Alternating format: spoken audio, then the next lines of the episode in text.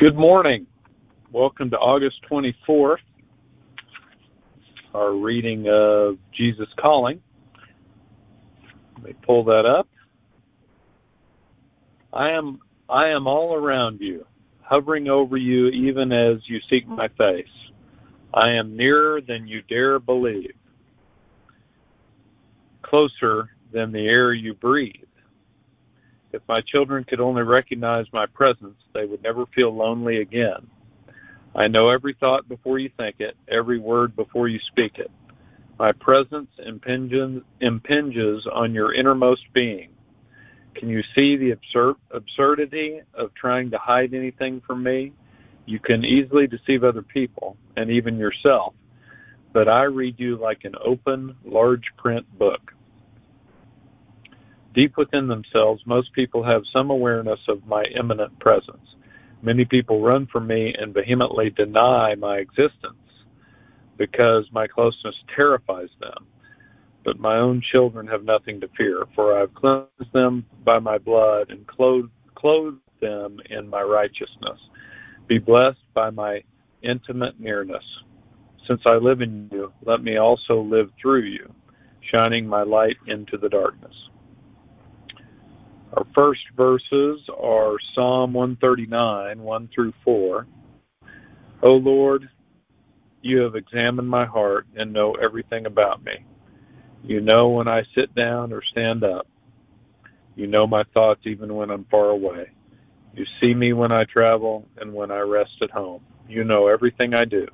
You know what I am going to say even before I say it, Lord. The next reading is Ephesians 2:13. But now you have been united with Christ Jesus. Once you were far away from God, but now you have been brought near to him through the blood of Christ.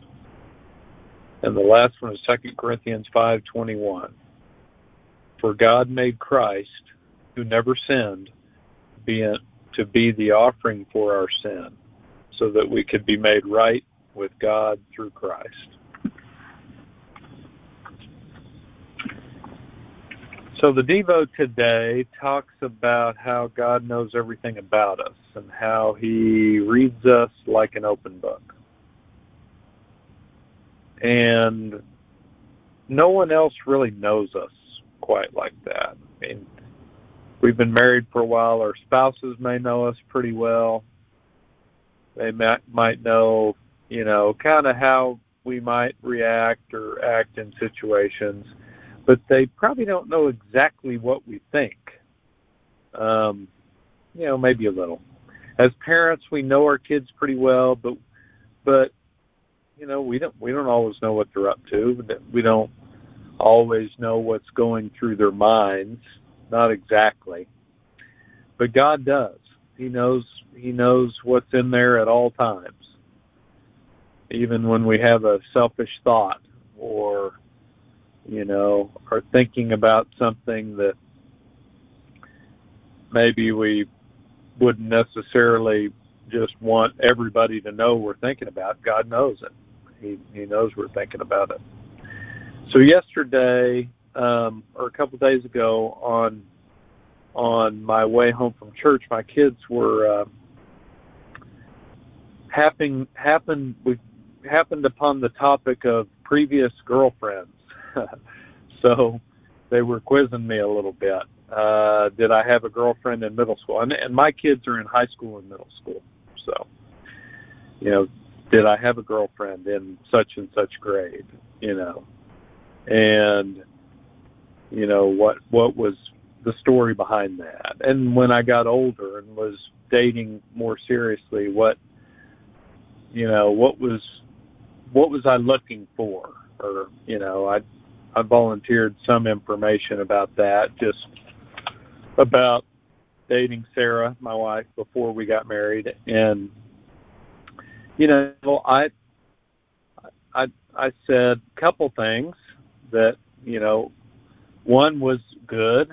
I, I wanted her to be someone that was seeking Christ. That was pretty important. I also had a couple other ones that probably aren't really important, but I I kind of wanted to date a girl that was a little bit athletic, you know, that that could uh, run a hundred yard dash because I like sports and you know whatever. That's not important, but that was that was something. So anyway, it was a pretty funny conversation, but but it did bring me back to those thoughts about when you're a teenager or in college and you're trying to impress someone with how thoughtful you could be, how cool you could be, how funny you could be, how in tune with someone else's feelings you could be. But the the truth is for most young people that aren't very mature yet, if the person they were dating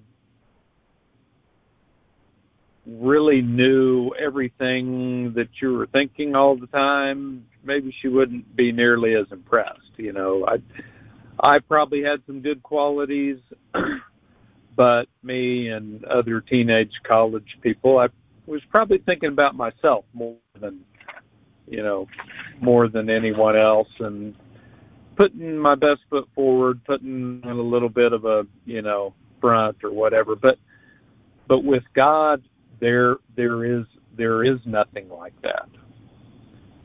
You know, as as a young man or woman, there might be certain less flattering things about us that we don't want another person to necessarily know, but we can't hide those things from God. He knows those completely.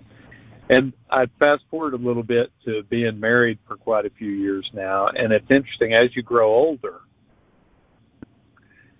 really value kind of the opposite. You value being known by your spouse. It, you know, if you have a, a healthy marriage, maybe you, you value the fact that your spouse knows knows you well, knows what flavor ice cream you like, what drink you like, what might you know ease the pain if you're down about something. You you've you've moved past that teenage phase of of putting you know on a mask or two, trying to convince someone that you're a little better or a little different than you really are, and you've entered that phase of really being known fairly well by your spouse uh, for who you really are. And you value that. You want your spouse to really know what you really think and to and value you for that or even into that sometimes. And in healthy marriages, you eventually reach some level of that where you get to be loved regardless of your faults uh, you get to love your spouse regardless of their faults. And it makes you think about how God has really known you like that all along and loved us like that in spite of all those faults since the beginning. He's known every selfish thought we had, every weakness, every failure, but still he loves us and always has even even at the times when we've been at our worst. I I heard once it said about relationships that we would really be better off if all of our dirty laundry and secrets were just aired on the five o'clock news all the stuff that we kind of hope nobody, you know, people don't really know about us would just be broadcast out there. And then and then there'd be no more pretending. There's there's no there's no there's no acting like we're different or pretending that we're this when we're really we're really that way. And in that situation the relationship is totally honest and it's it's the way I was talking about marriage can be in a healthy relationship. It's it's totally honest, and that's the good news. We can have that type of relationship. We have that type of relationship with God already. He already knows us. totally, honestly, and loves us anyway, and we can be as close to Him as we want to be. And that's a great thing. It's a it's a valuable thing that um, we can be thankful for today. I'll go ahead and go into prayer. Lord, thank you for the opportunity to be loved in spite of all of our flaws. And thank you, Lord, that you're always consistent about that. You're not like our relationships with other people who aren't perfect, and we're not perfect, that um, sometimes selfishness gets in the way. And you're not like that. You always love us 110% no matter what, really beyond what we can fathom. So thank you for that and uh, help us to attempt to love others like that so that we can begin to feel the blessing in our own relationships um, of that type of honest, unselfish, loving relationship with other people, just like you have for us, and, and that we can have with you uh, should we choose to. It's in Jesus' name we pray. Amen. Have a great day.